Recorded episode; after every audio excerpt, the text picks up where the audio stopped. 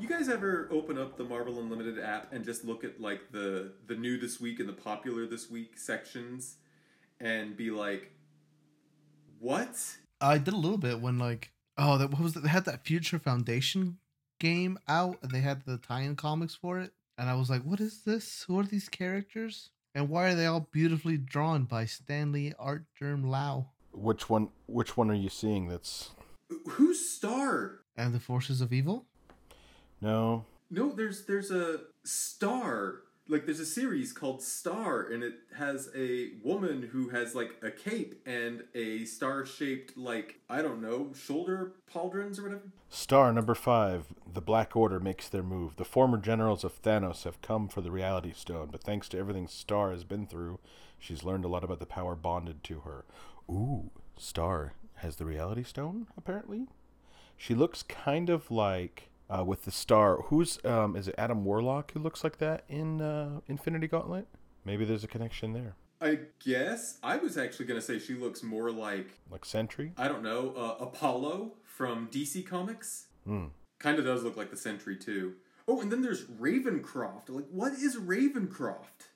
I don't know. Looks spooky. Steven, Steven, are you insinuating that there's some sort of theory, or not theory? There's some sort of conspiracy where the popular books aren't actually that popular, and they're just trying to get people to read the books that are on their database that nobody touches. No, man, I'm just saying I'm out of touch.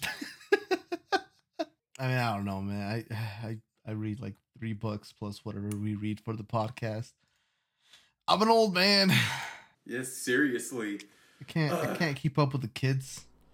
I fell behind in my um, X Men reading, and I'm embarrassed because you know, like um, the the big events going on, the X of Swords, something of Swords. I, I forget. Anyway, there's a Well, that thing. actually looked really interesting. yeah, I mean, if it makes you feel any better, I I was uh, I told myself at the beginning of the year I was gonna read all of uh all of the War of the Realms stuff. I gave up Oh, after yeah. like two issues. hey, look, this year is not going like anyone planned. So Oh yeah, I would I would not lose any sleep over you know one missed reading opportunity. I uh I yeah if it's not an audiobook like I read these comics that we do for the podcast and then like very little else that's not an audiobook. So yeah. I, just I don't even read audio. I don't even listen to audiobooks, which is kind of a shame because I have the um the Sandman cast recording that I want to listen to, and I have it. I paid credits for it. It's in my library. I mhm. just haven't listened to it. just wait until the mood is right. I mean, just wait until I want to pop some headphones in and listen to it. I guess I don't know. Unless I can read it, or unless I can listen to it on like my Google Home stuff. I don't know if that's possible. I don't know. Looking this up. I've heard it's cool. Me, I've heard so too. It has Neil Gaiman as the narrator and James McAvoy, I think, as the Sandman. what? Have you That's not heard about this? Well, I, I knew it existed. I didn't know that uh, it Oh. had actual names in the voice cast. It has though. a it has an amazing cast. Let me look it up real fast. In the meanwhile, I've actually been reading. There's a Sandman series coming out uh, from DC Comics right now, written by G. Willow Wilson. Ooh. And I've only read the first two issues so far. I'm a little bit behind. I think issue three just came out. It's not bad. It reminds me that the Sandman universe is not really my thing. Yeah. Not that there's anything wrong with it, it's just not my thing. Yeah. Okay, so they have so they have Riz Ahmed as the Corinthian. Uh, they have Kat Dennings as Death. Oh my Uh, gosh. My Hmm. favorite up and coming actor, Taron Egerton as John Constantine. Huh. Uh, Neil Neil Gaiman is uh Gaiman. Wait, Neil Gaiman as the narrator. My bad. Uh, James McAvoy as Morpheus. Michael Sheen as Lucifer.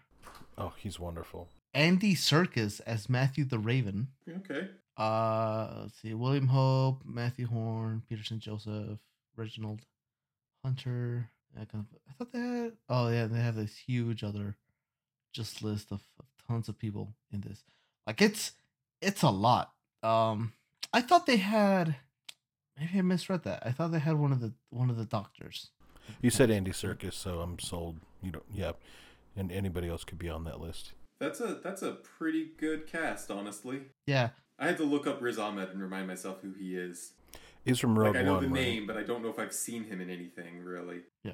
Yeah. Uh, this is. I, I, I like that we're talking uh, Sandman, which is kind of spooky adjacent kind of like how we're spooky adjacent. This isn't our Halloween episode, but we're gonna prep for our Halloween episode by for our next time. You know So- the the episode that comes out the weekend after Halloween because we're way ma- that we do. we're masters of Yes. planning.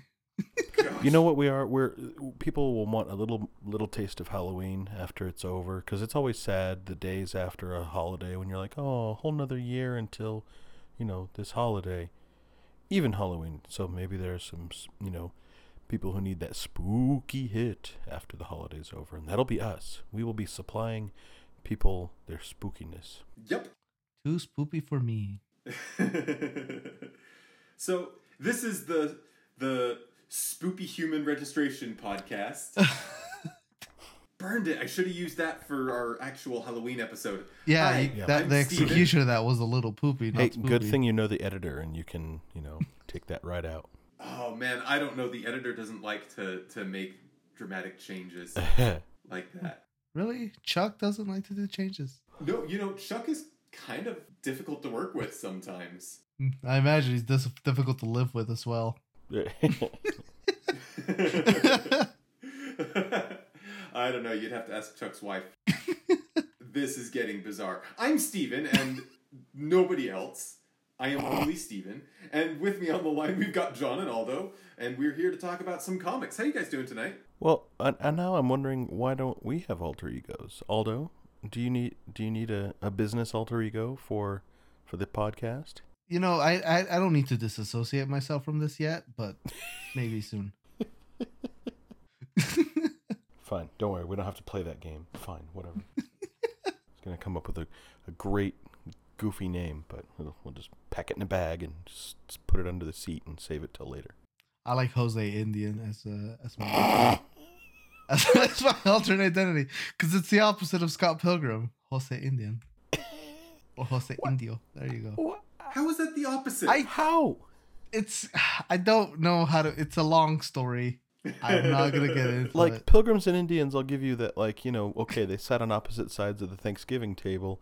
Uh, how is Scott the opposite of Jose? I because I don't I don't listen, man. There's logic here. I can't follow myself. I just rolled with it. I believe this has been my head canon for the last uh man. When when when when did I quit improv in, in at the Empress? Since then, uh, so where do we want to start tonight, comics reading wise? usually I like to start at the first book. A very good place to to the start. second. Okay, well, we didn't start with any issues number one. And I was very out of my element. Yeah, I imagine that would be difficult for you. well, I'll, I'll start with a confession. I recommended that we read Daredevil. Uh, we're reading a story, the last part of Mark Waid and Chris Samnee's run on Daredevil. And uh, cards on the table, guys. This is not the book that I thought.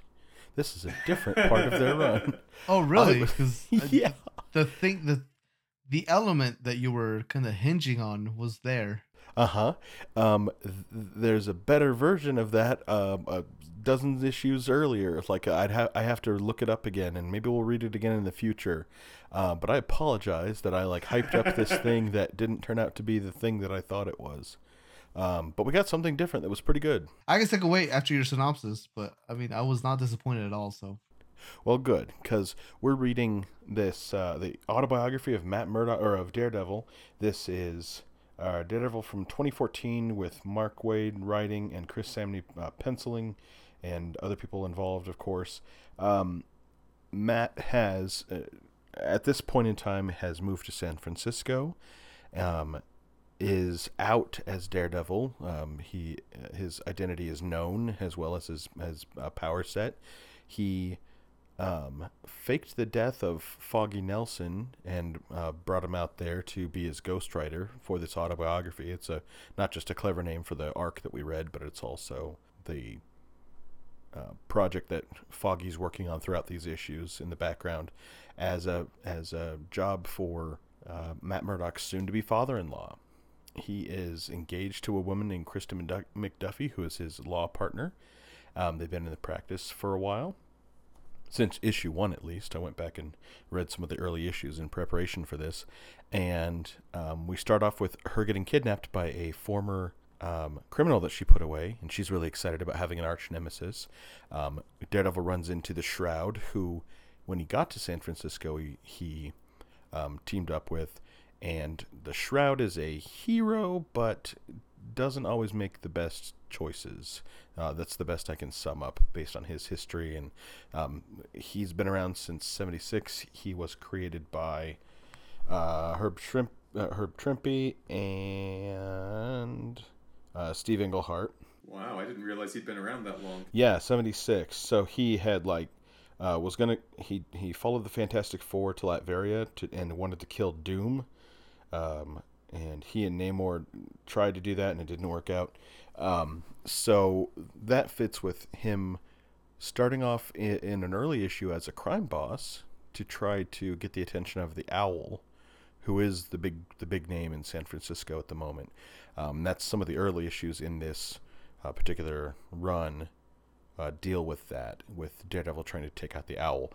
Um, the Owl then turns to Shroud and um, kind of corrupts him a little bit. It's he's right there on the edge, like he's doing, he's trying to be a hero, but then he ends up like being on the bad guy's side. And what happens in this story is that the owl has this surveillance uh, network that he can see and hear everything, everything, everything, any any sort of uh, electronic device he's able to get into and monitor it. So all of Matt Murdock's secrets are laid out. Um, Shroud uh, convinces uh, Matt Murdock and the Owl's daughter to leave them alone.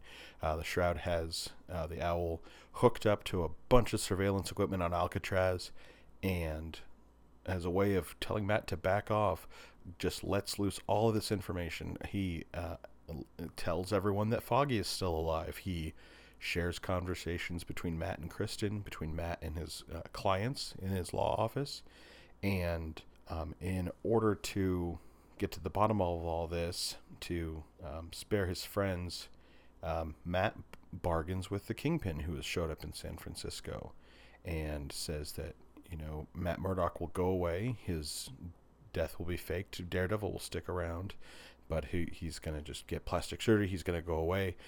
Kingpin doesn't like that, of course, and then he um, gets into a fight um, with the villain that I thought we were reading about for the first time, um, uh, Ikari, who has Daredevil's powers, but he can see, so he's even more dangerous.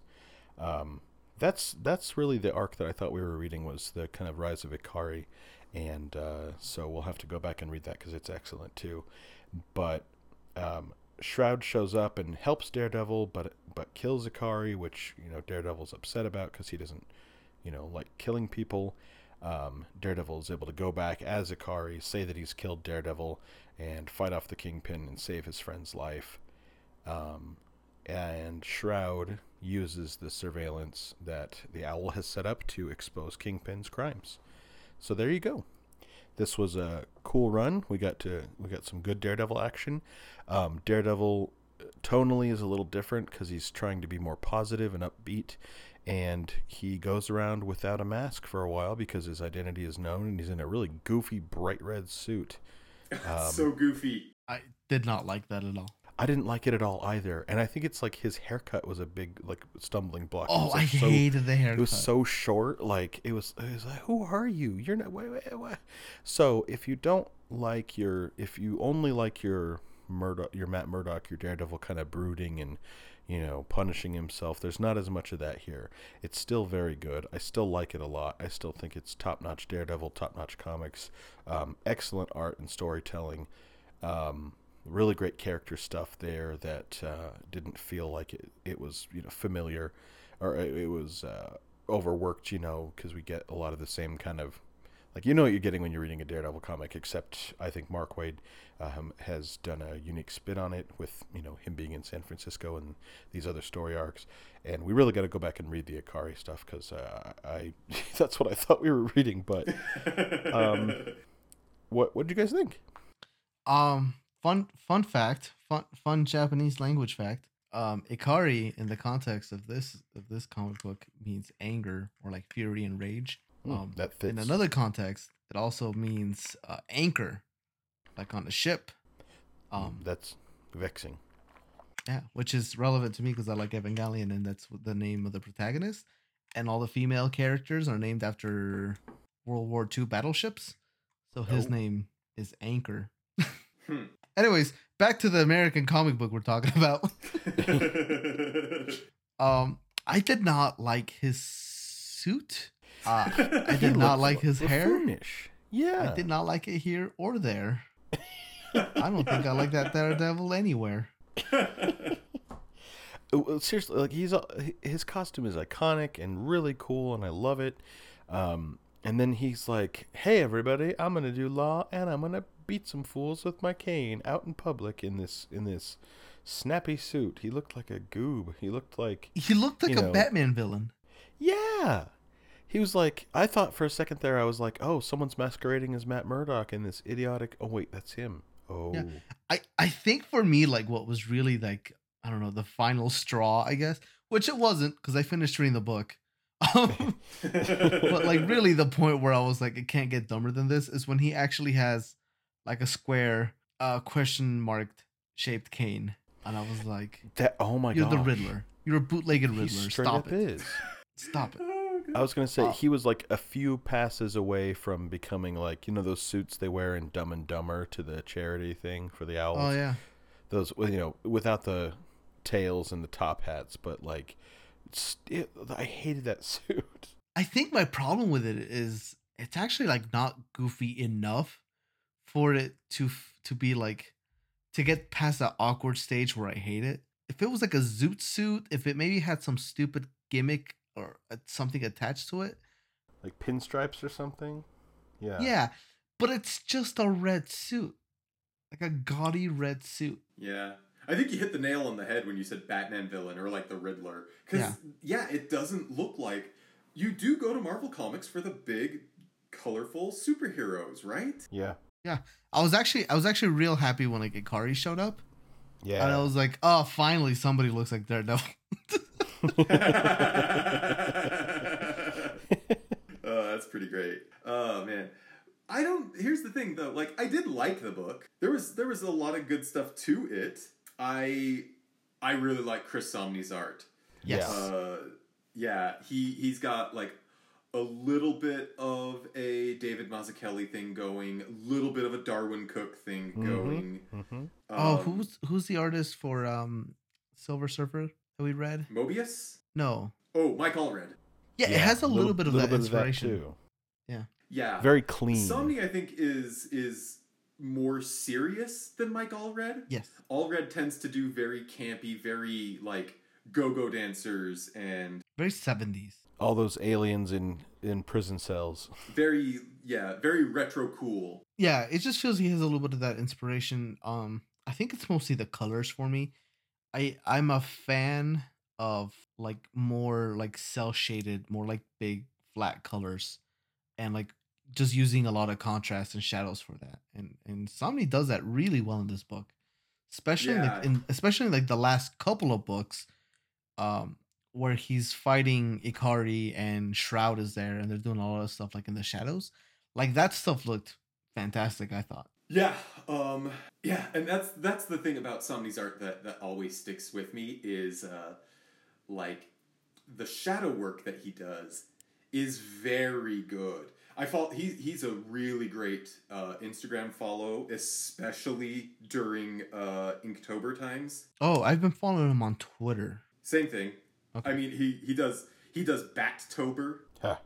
so he'll Awesome. do ink drawings of Batman characters. Oh, neat. There's enough of them. They're oh my gosh, they're so charming, and they're very very heavy on the shadows. Uh, just just really cool stuff. Yeah, no, I I really like Chris Samnee. He does Daredevil. He's done some Captain America stuff, and he like his style. I think really suits the Captain America of like you know the Ed Brubaker type that we're going to be reading you know later on tonight. Uh, I think it's a good match. Yeah, yeah. Um, I just want to say his uh his art was really great. It it kept me up at night. It made me an insomniac. Although I practiced. I expect you to apologize. No, I practiced, Steven. I earned this. Although, Uh, is it too late now to say Somni? That's worse than mine. I I dislike both of you. I guess I guess you're just gonna have to uh you're gonna have to wait through this month then, aren't you, John? you know, it's a good thing that we don't record in the same room anymore. well, yeah, but that's mainly because of the allergies Yeah, it's And the hundred percent because of the allergies. and, and and the COVID. Yeah. Yeah. And the fact that one of us was away for a year in a different state.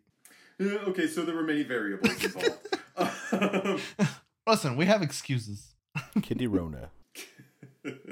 So I, apart from the three-piece suit being stupid, um, d- great art in this. Great art. Um, cool designs except for the suit.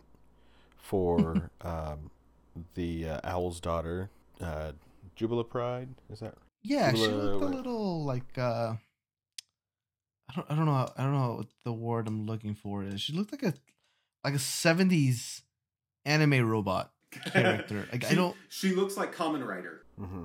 Yes, a little bit. A little bit. I'm, I'm thinking more like uh like Mega Man almost. I don't know. Yes, the helmet's very Mega Man esque. I uh, yeah, that would be one of the harder levels, I would think.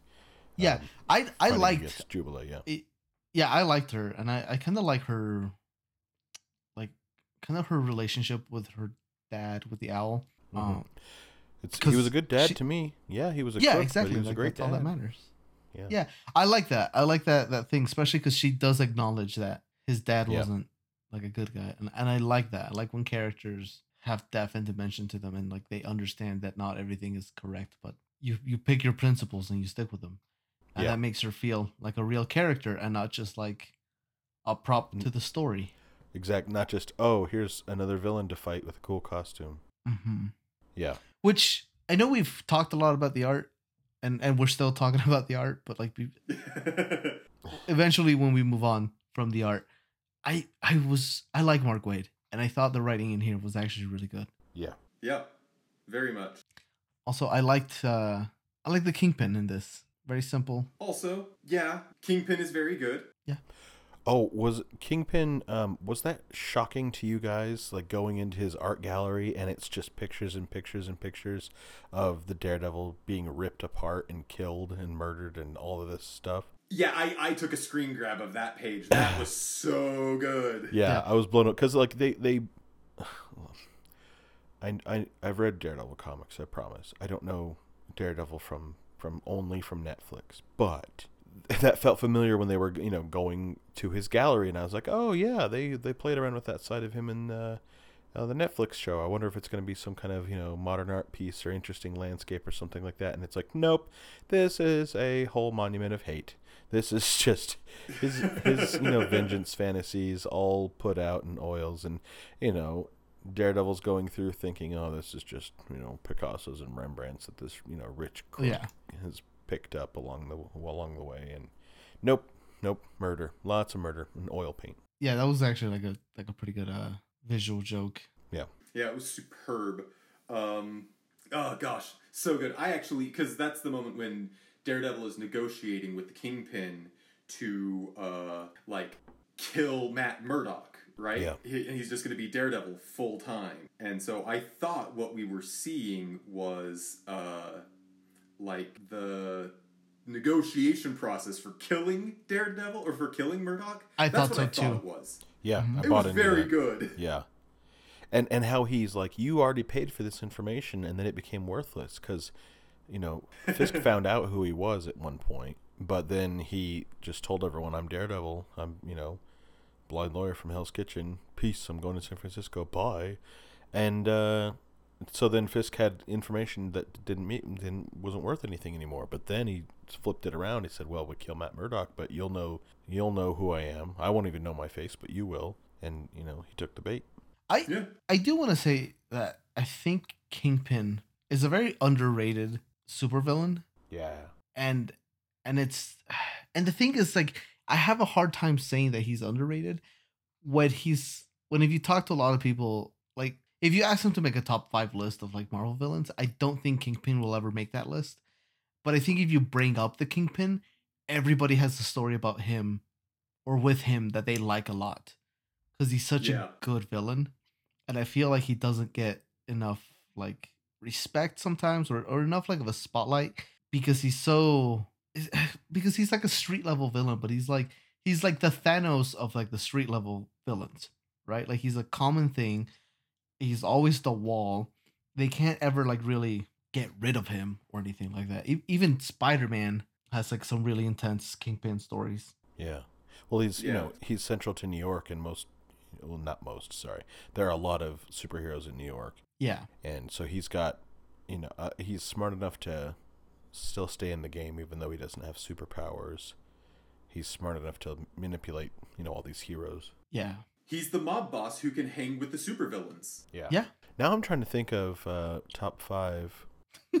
Thanos, Loki, um, Doom, of course. Doom is number one. Red Skull, maybe. Magneto. I think there's a chance that Kingpin makes it in my top five. Marvel. Me oh, too. Definitely. like- he is Yeah. part of one of my favorite Spider-Man stories. Yeah. And uh, Madame Masque, if we're talking about uh, most fun villains, but that's neither here nor there.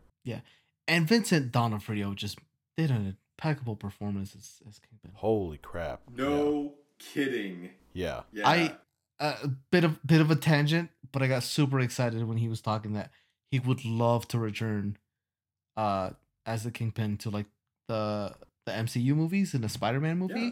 And I was Yeah. like, "Oh, Oh, please." put, yeah.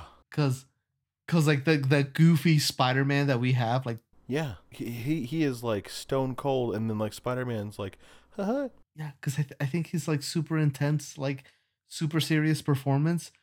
huh? Oh, 12 years old. I need my mom to make me a lunch ball. Lunch uh, lunch bag. a lunch ball. I, you know, it's, it's my second language, Steven. It's hard. But- oh goodness. but yeah, when you when you put like bright eyed, bright eyed, you know, uh, young Tom Holland versus Vincent D'Onofrio's Kingpin, that'd be amazing. Think about it. Yeah, He's like, "Oh boy, I gotta. I gotta really hurry and get this science experiment done. Jeez, I got. I hope that the girl notices me." And then Vincent D'Onofrio's like, "I've killed your whole family, Mister Parker." Like, just you know, oh gosh. somebody wrote here. Here, read this tweet in the Kingpin's voice, and it's like, "I want you to pick up our order for lunch at Chipotle. No, not that one." the good one. Like it was just like a normal everyday conversation, but with like the menace from the kingpin. It's like, oh gosh, he really doesn't want you to screw up his lunch order. I would I would love it if they just do a scene where like he invites Peter Parker over, uh, Yeah. f- or or Spider Man over for like a big evil villain dinner, and like sitting right in front of Spider Man's spot is just like a Happy Meal, and he's just like establish. He's just establishing dominance by Yeah. giving him a Happy Meal, and Peter and No, and he's he's Spider-Man's got the just like, Sinister Six along this like huge long table, but then he's got Peter at the kids' table with his Happy Meal by himself. That'd be beautiful. Yeah. so let's talk about the story though. Um, so there's like a lot going on, and this definitely reads like the end of an arc rather than the beginning of an arc. Yeah, sorry. because it is. Yeah. uh, And so it's like you get enough information that you can follow what's happening, hmm and it's still enjoyable because you know at the end of the day you know mark waid's still a really good writer and chris Samnee draws some really great pages Yeah. I I think for me, the stuff that got really confusing, I was able to follow it, right? But I, I can't say understood everything.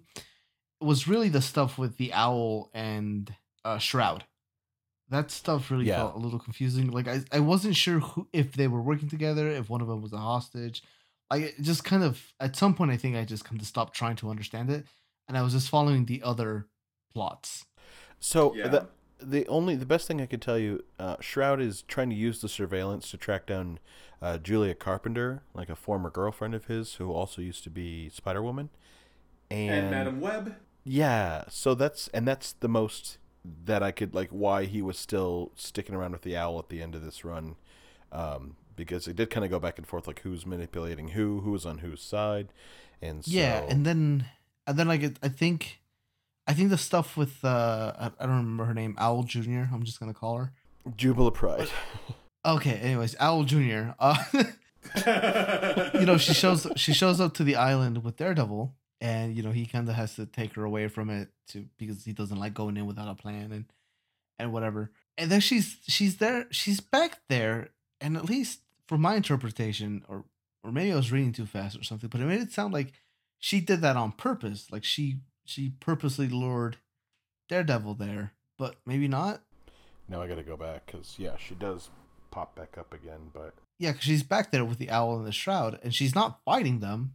yeah, And she's just kind of letting him hang out there in peace. And she she kind of says something, and, and I kind of interpreted that as like, oh, she she was doing that stuff to get Daredevil's attention, to get him there, and blah blah blah. And I I don't know. Yeah, it was it was a little bit confusing. I don't think she has enough uh, character development yet to really know much about her. I, I think this is her first appearance. I didn't look her up. I might be wrong on that actually. I'll look her up real quick. I was trying to find you know what what she's doing back there, but Owl's daughter, Jubila Pride. That sounds like a Willy Wonka candy. Jubila Pride. Jubila Pride. Try it. Scrumdiddlyumpus Jubila Pride. Chocolate and candy. Yeah, she was uh, first appearance. Daredevil Volume 4, Number 14, May 2015, created by Mark Waid and Chris Samnee. All right. All right then. Uh, genetically modified to make her capable capable of levitation and flying, and trained in combat. Um, moved like a spinning clutch of razor razor blades. Okay, so when they say she was genetically modified, they didn't really explain like how. Well, there was a panel with her uh, in science stuff. Right, right. But it, okay, so what I mean though is, uh, I I took that to mean that they hollowed out her bones to make her like a bird. what? Yeah. It's, listen, I might have misinterpreted a lot in this. I book. mean, I mean maybe, but that's kind of horrifying. You think she'd be more evil if that was if she'd lived through that kind of a thing? That's like a Weapon X type level Yeah, procedure. It's, yeah. Also, like, why would you train somebody in like hand to hand combat, but then also give them hollow bones? I was very confused. It's like a daddy daughter bonding thing. You're like, oh, daddy's got to go fly. Oh, I wish I could go with you. Anything you want, princess. Just lay down on this table and we're going to hollow out your bones real quick. oh gosh. For some reason, I'm reminded of one of the best burgers I ever had. It had bone marrow butter. It was really tasty. I was like, where's he Probably going not with from this? Jubila Pride, because that would be gross. Uh, anything else that we need to say about Daredevil? Like, this is a good story. It's it's it doesn't have the emotional impact you want it to have if you haven't read the rest of it, right? Yeah, I think my problem, or not problem. I think uh, I think the problem with the conversation is that like I feel like we haven't said enough, but also I think we've talked about it quite a bit. Like it's a good book, and I and I think we've we've Mhm. sang its praises. I think the writing is solid, the art is solid. I just uh, I- don't know that I have much more to say other than it's a real solid book. The only downsides I really feel from it are oh, Daredevil's stupid red suit and. uh and like like you like you mentioned the lack of emotional impact because we haven't read like the the previous 30 chapters leading up to this Right. It's interesting. I think a lot of what we tend to rank high on our list are books that you can give to a first time comic reader. You wouldn't start someone on this book. yeah john No. Well, that is, yes, 100% on me. Uh, to be fair, I only skimmed quickly and saw Ikari, and I was like, this is the one. Because it's been several years since I read it. So, this is what I'll say. This is a good one to tell people hey, if you want to read some great Daredevil, read Mark Waid, but make sure you start at the beginning. Don't be a dum dum. i do Indeed. i do want to say one thing though uh i found ikari to be kind of an interesting character and probably the weeb in me was just a little bit more interested i, I was just trying because i never heard of him i never heard of the character and i thought it was interesting to have a character that's pretty much daredevil but he can see Yeah. and I found out that I I think his next appearance after this is in is as a it's like a background joke in a Captain America book where he fights Kraven the Hunter and you just see Ikari's decapitated masked head on Kraven's wall. oh Oh, gosh. So you know he doesn't even get a proper send off. he just shows up as a trophy. Shroud kills him here, so that implies that Shroud is like still dealing with bad guys, and I wonder what Right. Shroud got for Yeah. that deal. Well, they Gives up said he died, head. but he also got away. Somebody either cleaned or took away the body, or he dragged himself off in a state of nakedness and half death. yeah, yeah. Whatever happened to Ikari? Very, very curious. I mean, he he got impaled and then he got thrown off the roof, and then his head was on Kraven the Hunter's wall. He dead. It's fine. Dead. I guess he couldn't anchor a good spot in the Marvel Comics canon. Stephen, for the love of all that is holy, transition us to Winter Soldier. All right, so let's talk about Winter Soldier. hey, the anchor bit took me a minute to figure Yeah. out. Oh gosh. Anyway, did it So- did it slow you down? Were you stuck in you place? could say it's been weighing on me. Although, look what you've done to ah, us. I like this oh timeline. So- Gosh. Winter Soldier is a story by Ed Brubaker with art mostly we, we actually do get a couple of different artists on here but um, most of the art is by uh, Steve Epting.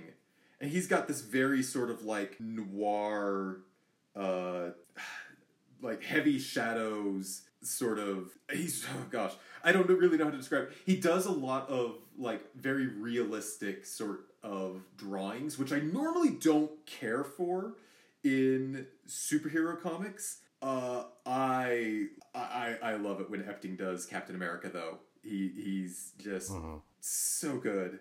He's just so good. Uh, Epting's Captain America. So this is right before the the Civil War story arc. So we've got Captain America who is going around doing super spy stuff with uh, Nick Fury. Sharon Carter, agent of Shield, is is along for the ride. This story picks up. There's there's a lot of stuff going on in the Captain America universe right now. There's a criminal businessman from nondescript Eastern European country named Alexander Lukin. Uh, Lukin has uh, obtained a cosmic cube, so he's got the ability to basically rewrite reality. Uh, cosmic cubes pop up in Captain America stories all the ding dong time. and uh, yeah, with this cube, Lukin somehow, and I don't quite remember how this happened, Lukin somehow wound up with the consciousness of the Red Skull, like battling for dominance inside his own head. And so it's it's Lukin and the Red Skull who are using the cosmic cube. Lukin's really just trying to use it to to grow his business empire, but he's also got in his employ a mysterious assassin who Captain America saw him briefly in an event that occurred right before this story. It's revealed that this secret soldier is, in fact, Bucky, who was Captain America's sidekick from World War II, who died very famously, like got blown up trying to disarm a bomb that Baron Zemo, I think, launched. Uh, he's been presumed dead. He was one of the like the joke in the early 2000s was there were three characters that you uh, would never see brought back to life. Uncle Ben, who was the third? Uncle Ben, Jason Todd, and Bucky. Huh. Man, I can't. I sure can't wait for the gritty comic book where Uncle Ben comes back and as, as an assassin. Oh, they already did it. It was actually an alternate universe Uncle Ben. No, no, it has to be mainline. Oh, it has to be mainline He Uncle Ben. comes okay. back as the new Ghost Rider. He's got like a really old beater car that he rarely takes outside of Queens. He's he's you know using his penance uh, stare on people who want to gentrify their neighborhood. I I like this. This sounds like a great guy. You see, he's a hero. so yeah, anyway, the thrust of this story is really uh, Steve Rogers trying to determine whether this secret assassin really is Bucky, and then trying to shake him up and get him to remember who he is. Um, it is honestly, from a plot perspective, there's not a whole lot that happens. no, I was weird thing. surprised. Yeah, it like it's all about sort of the the Steve Rogers internal journey and the the table setting for how can you explain Bucky coming back to life in this very convoluted way. And it ends in a really interesting way. Lukin uh, is using the cosmic cube to try to get all of this power, and it the cosmic cube tends to drive people mad. He winds up picking up a table and attacking one of his good friends and putting him basically in a coma. And he feels so bad about this that Lukin decides to send the cosmic cube away. So he gives it to the Winter Soldier to transport uh, just somewhere else. Winter Soldier takes it away, um, but Captain America discovers that he's taking it away, intercepts him, teams up with the Falcon. Uh, Sharon Carter shows up, and they take down all the thugs that are that are protecting the Winter Soldier. It comes down to basically just a fight between Cap and the Soldier. Uh, Captain America grabs the Cosmic Cube, tells Bucky to remember who he is. Bucky remembers, takes the cube back, and uses it to kind of not really undo everything, but kind of undo everything, right? Yes. yeah, so Bucky disappears, the cube is gone, and Captain America is kind of left there wondering what happened to his old pal. And that's it. That's that's where the story ends. Yeah, there's a whole there's a whole issue that is just exposition, which is just the mission dossiers. Yeah, Winter exactly. But but even still, uh, it didn't feel like it was a big exposition dump. It was the you know the point of the story. I think is we're going through this emotional journey with Steve, and they did a good job with that. And also, Stephen, is it Brubaker or Brubaker? Because Brubaker's I have said it both ways, and Okay. I refuse to commit. I like to say Brabaker. Brubaker. I like Bro Baker. Isn't that just a dude who like lifts in the morning and makes cakes at night? You gotta you gotta carve up on these pretzels, bro. Man, yeah, Chet the Bro Baker is the like you know the broiest dude there is. What a real what a real tool bag. Him and his him and his brioche. His broche. He just calls it broche. I have no idea what's going on. yeah. Anyway, not much of an exposition dump, except for the issue that is literally just an exposition dump. But it isn't. It, it's cool. I don't know. It didn't Yeah, feel like it was. it, it kind of feels like you hop into like the last third of a James Bond movie. Yeah, that's fair. Be- because like there's a lot of setup that's no it feels like you've watched the middle part of a James Bond movie. Yeah, the Winter Soldier doesn't end up in a raft with a woman in a bikini, so it's definitely the middle Yeah. third, not the final third. Yeah. Yeah, so you know he def he definitely hasn't made a really outdated sex pun about him and Sharon. Um so you know, definitely the middle. Yes. Let's go back. But- Moneypenny. But yeah, but like like there's a lot of setup that's been happening and we're given bits of it, right? Sharon's uh is it Sharon Stone? No, Carter. Sharon Carter. Carter. Sharon Carter. I'm Sure, sorry. I just no. Sharon No. Stone, the actress, you know, she's she's in this Yeah. book. It's a shame they didn't get her to play herself for the movie. But but yeah, so like there's a lot Cameos in comics. there's a lot of setup that happens for something for for this book, right? Uh we have like the death of like you know Stephen mentioned that this started with an event or this was teased at in an event earlier than than what we started reading. There's a whole stuff with Sharon Carter's boyfriend. There's the stuff with like Nick Fury. And then so we hop into this book.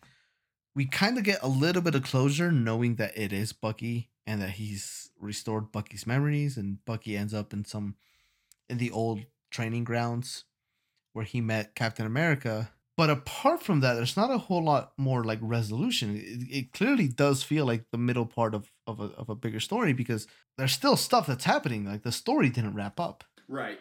I think it was more that we're br- we've brought back Bucky, and that was the baby, and we delivered it, and it's up to someone else to to raise it and you know Yeah. h- help it grow up. But th- it was a big job, and because you think like this is you know this weird sidekick from the '40s, but um, nailed it, and now you know Winter Soldier is like gonna have its own his own TV show and is a great part of the MCU and and his own comics. I mean, obviously this is sorry a comics podcast. There are some cool Winter Soldier comics Have we read any of those? I don't. we have not think read so. any of the Winter Soldier comics. I don't believe. Okay. I will say though that I how do uh how do how do I say this? I was surprised at how much the Winter Soldier movie actually did take from this book. Yeah. And I'm kind of surprised because I've seen a lot of we've read a lot of books where you can tell the the the movies were inspired by the books, but not necessarily like directly adapted them. Yeah. And this feels like it was really an adaptation of it, but they had to throw in a more interesting actual story that that would kind of meld with this because th- Which, yeah, like Hydra, like that was a really cool twist. yeah, As far as like yeah. all the cinematic universe was really cool. Yeah, um the the oh gosh. The Winter Soldier movie takes after the comic so much that uh Brubaker's actually in it. Oh, Yeah. is he? Yeah, he he's one of the scientists that we see uh kind of doing the the Winter Soldier conditioning uh Deprogramming. in like him. one scene. He, he's he's got a cameo. That's Is all. cool. It is cool. like Len Wein and Chris Claremont in Days of Future Past. I didn't realize they were in that. They're on the panel of generals and politicians that are talking to Bolivar Trask at the beginning of the movie. Like, "You- you want to do build Sentinels? What? And yeah, it's yeah, Huh. just a little Yeah. little tidbit. Neat. But um yeah, I think part of the reason that this works even though like we've commented there's not a whole lot of actual like plot resolution this begins like directly after another event and ends without fully resolving the story. Like part of the reason that I think it works is first of all it gives you enough information and gives you enough of the emotional beats of the story that both the story that preceded it and the story that um, it's currently telling that we don't feel like we're missing too much. It's like coming into the middle of a television show, which sometimes you do, and sometimes there's enough there that it it keeps you engaged. So I think that's part of it. And the other part of it is the fact that this is basically the origin of a new Marvel Comics character, potentially one of the most successful new Marvel Comics characters, at least of the 2000s era, right? I, Yeah. I have to be like I off the top of my head, I don't know anyone else that comes close. Really. I Bucky is such a or or you Winter Soldier is such a big part of the Marvel universe to me that when we were picking this book and we saw that it was uh like what what was it like 2000 I think it's 2008. No, 2008? 2004. 2004? yeah I was actually surprised that he's from this millennium because it feels like he's been part of the Captain America mythos for longer Well, technically, Bucky comes from like the 40s era. Right, right, right, right. I'm But I pretty mean, the Winter Soldier, not not Winter necessarily. Soldier. Yeah, no. yeah, yeah. This 2005. He feels like we we've said it already. He feels like a Bond, you know, like a callback to the the Cold War era spy stories. Yeah. Yeah. And he definitely is one of those, but he's an update on it where it's slightly less toxic. Um Yeah. and he's interesting. I like don't get me wrong, I love the Falcon. Uh, having read a whole bunch of Captain America Falcon stories, not just the Brubaker stuff, but also uh, some of the Kirby stuff, I believe. Some of the I don't remember if Gruenwald used the Falcon very much, but anyway, I've read a fair bit. I like the guy. Uh, I very much prefer like Bucky as the Captain America after Steve passes. I didn't read that. I don't know. I li- I, th- I like both. Like I, I think that there's a valid, you know, like Falcon's good. Um, like like I'm happy to see that you know him eh, wearing you know the uniform, but also Winter Soldier. Like it's kind of he gets the life he could have had had he not been, you know, brainwashed and manipulated and everything. So I'm I'm gonna sit on the fence on this one and just like everything. yeah. Um, but it's like there's nothing wrong with uh, Falcon Cap. No, it's good that he can actually fly because Cap's had those wings on his helmet for how long, and he didn't. He never. Oh, also though, man, I mm, I forgot what the Falcon costume looked like. That's not a fan. Could be worse. Could be a three-piece red suit with a black shirt and red gloves. Oh yeah, and shaved hair. Oh, also, can I say I'm not a fan of Captain America's look in this? He looks like a football jock, and I get that he's Captain America, but I am so used to Chris Evans as a Captain America at this point that him having that super short hair and like those, he looked more like Brock Lesnar than he did Captain America. And him, him like looking like, of course he's he's a little older than we've seen him on screen, but having him be a little older is a little upsetting. Um, and you have to like he needs to be for Civil War to make sense. Um, go to page five of issue nine. Yes, page five of issue nine. And someone please explain to me what's going on with his forehead on the bottom of the page. I have no earthly idea. It's like there's another mouth in there trying to escape, or like a butt. Like the art, like We're like a butt. yeah, like the tone of it works, but some of like the the more detailed work I think isn't that great. But it's it's, it's Winter Soldier. Like fine, like the art can have little like things that bu- bugged me. You know, like the I don't know if it's the inking or like what it came down to. Where like the I don't know. I, I think that going for realism, like they could there could have been another pass where they like took what was good about the realism and kind of stepped back a little bit and um, you know didn't didn't go for like every single accurate wrinkle and every single little you know brow twitch or whatever like they could have you know I would have liked it more if it was you know less like going for you know near photorealism on some of these but tonally it works you know how it's laid out and everything um, is just fine you know great action panels in here and uh, a billion times better than I could do it. So can't really complain. Um, I mean, I can. I will. go, go. no, I mean, yeah, that's. I mean, it's fantastic. I mean, like you've been saying, it's fantastic work with some exceptions. yeah, and I think that's the danger of trying to do things like photorealistically, right? yeah, Yeah, you you risk f- slipping into the uncanny valley. Yeah, exactly. But it, it still works for me. Um, like I say, I don't love photorealism in comics. Well, and I think photo. I think we're using the wrong term because it's not really photorealistic, right? But it, it definitely is trying for a greater verisimilitude than uh, Mike Allred, for example. Um, but yeah, like when Epting does it, it works for me like really, really well. I I love Epting's artwork. Yeah, it, I think it would bother they- me. It would bother me outside of this story more, but for the story, I'm like, okay, I get, I get this. You know, we're going for more a grittier, more realistic tone, so it fits that the characters match that. yeah. I, I don't know. I, I I typically don't have a problem with with uh I guess a more realistic art style. I appreciate it. I wasn't a fan of of this particular art style, but like you guys have said, it's it does fit the it does fit the tone, and I can appreciate that. Mostly, I appreciate this book as a really good jumping off point for the film because that's still one of my favorite of all the Marvel films is Winter Soldier. Yeah. Yeah, I because they were able to like after Avengers, where Cap is you know kind of the you know low man on the totem pole when you're you know standing next to the Hulk and Thor, but in this you really see how like from the get go, like on your left when he's lapping the Falcon, uh, well Sam at that point. You know, right in the beginning of the movie, you see like, oh, he really is extraordinary. Then he takes out a whole ship of pirates, you know, by himself. That was really cool.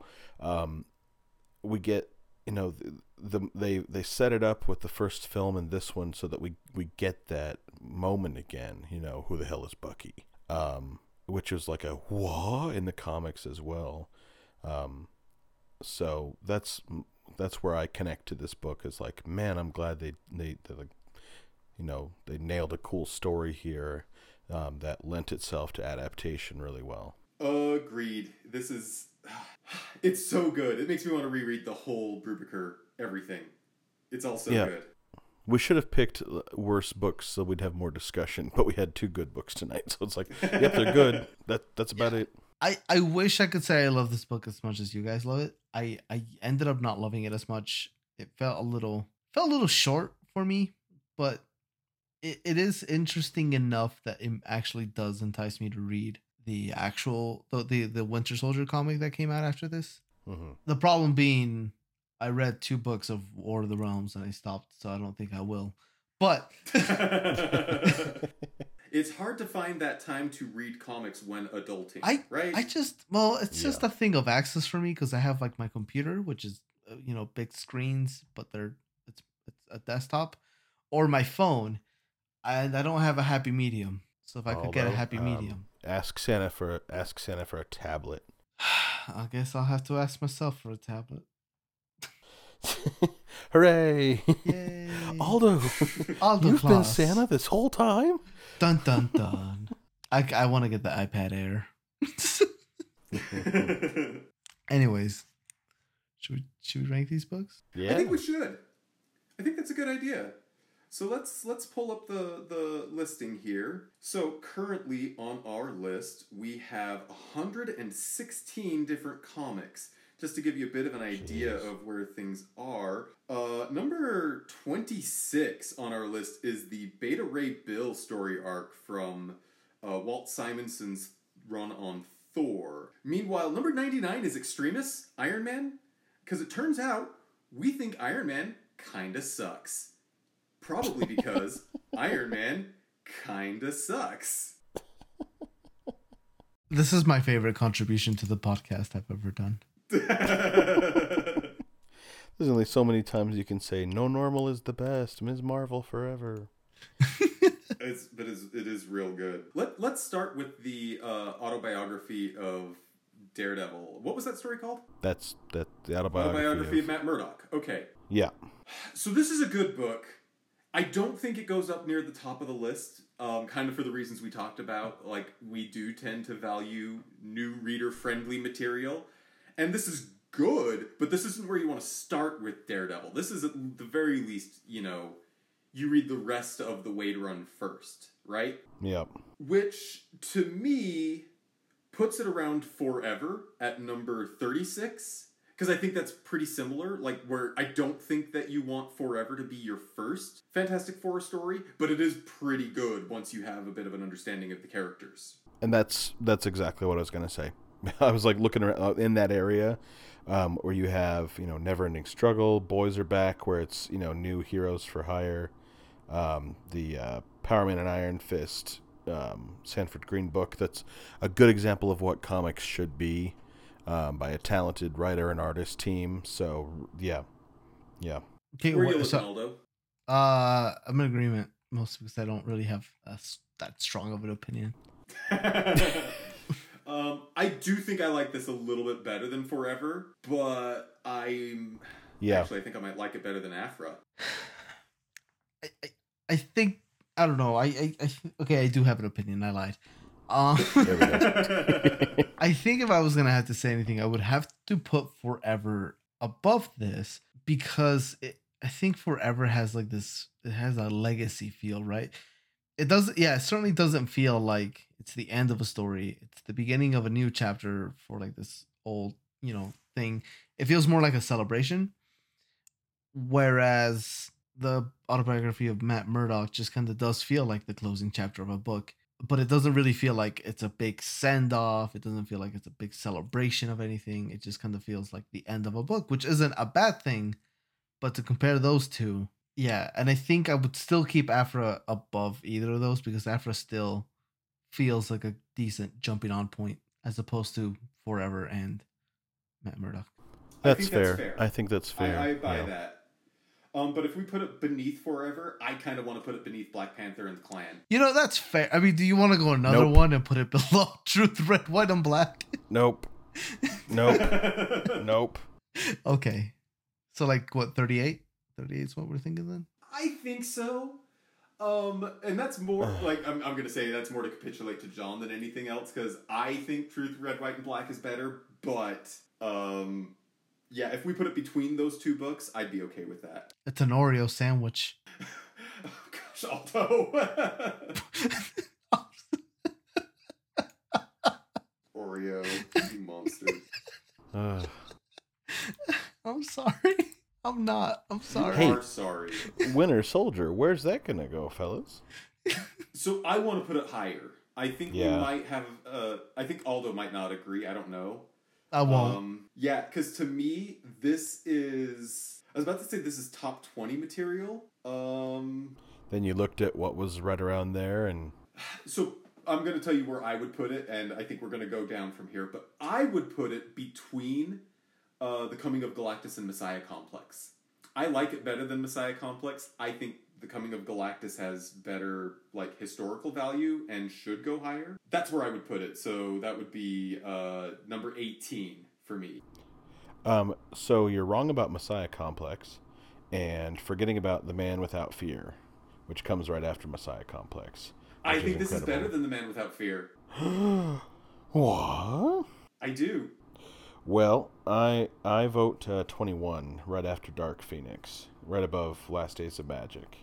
No, I just think that yeah, this is a big deal bringing Bucky back. It's uh, you know solidly done. I, based on you know bringing back a classic character, it should be closer to the top. Um, but as like a big event and like a kind of milestone in Marvel uh, comics history, I don't think it's quite as good as some of the ones we have right around 20. So I put it at 21. But Aldo's gonna say what? Yeah, I want to split the difference, and I actually want to put it above Dark Phoenix, mostly because I could still tell you what's going on in Winter Soldier. The, okay, the Phoenix is a firebird from space, and then they go to the moon, and the firebird dies because an alien gun shoots it, and Cyclops cries. Oh man, Cyclops I mean- cries. Why? Why isn't this higher? I just so I just feel that like by comparison, Dark Phoenix has like a lot of baggage to it. There's a lot of stuff. Go- I mean, it's a, it's an X Men book, right? Every X Men book has a lot of baggage to it. A I just- lot. I just feel like if you're gonna, I I feel I would feel more comfortable throwing somebody into Winter Soldier's baggage than I would into the Dark Phoenix baggage. All right. yeah, I think Dark Phoenix is definitely meant to be a culmination. Like, it's kind of got the Daredevil problem, where it's the end of a lot of things. Whereas, uh, like we discussed, uh, Winter Soldier is more the beginning. And it shouldn't work. I'm sorry, we didn't say this, but the Winter Soldier shouldn't work, because it's a dumb idea. Why? Why? No, he'll recurring assassin. They wake him up. He goes and kills. They put him back on ice. I don't, I don't know. I don't know. I think it, I thought it was Here's was. the thing it's the edgy reboot of Bucky Barnes' happy go lucky teen sidekick. He couldn't just be a happy go lucky teen sidekick. No, he had to be a secret covert assassin who was good at killing people. Yeah, you're laying out what I like about it. And that was before that was before he got the robot arm. Like that was while he was happy go lucky teen sidekick. He was a super murderer. Um, so it, it is the very edgy reboot of the happy go lucky, you know, 50s era sidekick. It shouldn't work. And yet it kind of does. Yeah. I, I will say though, uh, uh, I kind of appreciate that the that the movies. I know I know everybody likes to crap on the movies because like, oh man, you can't have a single moment of like pathos because you gotta you gotta you gotta fill in all the cracks with jokes, million jokes a minute. But I think for Bucky it kind of works that he's like slowly becoming more of a jokey conversational character in the comics, and I think that's something that maybe they do a little better in the movies than they do in the book. I don't know. Maybe They're making Bucky more personable. I, I guess we'll find out in the Winter Soldier and Falcon, or the Falcon and Yeah. Winter Soldier. Well, I was also going to say, I, we get as much of Bucky in this story as we got of Bucky in Winter Soldier, and I don't think the personality of Bucky came through in Winter Soldier. Uh, it comes through more in you know the subsequent film. yeah. Also, Yeah. okay. Also, he doesn't do a sick knife move like he does in the movie. Yeah, they mentioned that he's really good with kni- his knives in one of the dossiers, but yeah, we don't really get a chance to yeah, see he that. just breaks but just breaks it yeah, against Captain Sebastian America. Stan, like he would practice, you know, between takes with his knives. Like that was that was really cool. I thought. I would be real concerned as a co-star, just watching Sebastian Stan practice with a knife, and you're like, man, are we gonna be okay after this? Yeah. Nobody piss off Yeah, Stan. he's- He's not allowed back in his trailer. He cut it in half. what happened to your costume, Sebastian? I was practicing with my knife. I think Bucky should wear midriffs, don't you? I'm holding a knife. short shorts and midriffs. Bucky Crop Top Barnes. He's the summer soldier now. Sun's out, guns out. He's just spraying Windex on his metal arm to make sure it's extra shiny. oh gosh. Uh, all right, so above the Dark Phoenix. Yeah, fine. Above You Dark know what? Phoenix. Yeah, I'm fine with it. I'm in a good mood now. I get it. I have to remind myself how soap opera soap opera e Dark Phoenix is, and I'm like, oh yeah, okay. I want to love X Men, because I like X Men. X Men is just so so thick. It's like it's like the difference between like drinking like a soda and drinking like a milkshake. Like they're both good, but like I, it's easier to drink a soda than it is to drink a milkshake. I would rather have a milkshake literally any day. Yeah. X Men or Frosties, my dude. Just you know, No, no, no. Get I on said that. milkshake. okay. What about a root Um, beer I was trying to. I was trying. Hey, Ooh, the best of both worlds. there you go. Ah, that was well done, Aldo. You're a Yeah. peacemaker. Yeah. My middle name. So- Although Peacemaker Gomez. Oh no, I said my last name on the podcast. Now everybody will know. Stevens intro. Steven. Stevens said he said our names before. This is Oh, not. yeah, he has. That's the This joke. is not a mystery. And we haven't come up with our new cool names. Oh yeah, yeah. Eventually, One one day. I'll come up naturally. One day. One one day, one more day. One day Oh, more. uh, So for our next episode, we're gonna we're gonna celebrate spoopy times, even though I think we will be past uh, Halloween when the next episode goes up. Um, we're gonna read, continue our annual tradition of reading Marvel Zombies. We're on the third Marvel Zombies series this time, and John is very excited. He can scarcely contain it. Uh, I love that none of us enjoy the enjoy reading these, but we do it. we're we're masochists. or Steven's a sadist. I forget how that works, but it's bad. Because I can't I can't imagine how like it's gonna be worse. And I don't know how they can go worse than before, but it's gonna be worse. And I'm ugh, ugh. I've actually heard they get better. I haven't read them. I've never read past the second one, so we'll we'll see. Actually, both of these stories are new for me. Uh, the Yeah. second one, following up on Marvel Zombies 3, we're going to read the 2017 miniseries. This looks like it was part of the Legacy event where they were doing callbacks to like old versions of Marvel characters. Uh, we're going to read Spirits of Vengeance. All I know is that it features Ghost Rider prominently on all of the covers, and this is like 90s era Ghost Rider, it looks like. So, pretty exciting. the this came out in 2017 or is it that it's a reprint in 2017 of stories from back in that? because the art looked like current in the first issue i flipped through I don't think it's a reprint because that's not the way that uh, the Legacy event worked. I don't think, but it, I might be wrong. We'll have to see. Regardless, I'm actually really excited to read it. Yeah. Um, I, I I like the horror side of Marvel Comics, even though it is regularly bad. Ugh. Hmm. that'll be an interesting discussion Indeed, looking forward to it. Yeah. and all of the the spookiness that comes with that time of year. Yes.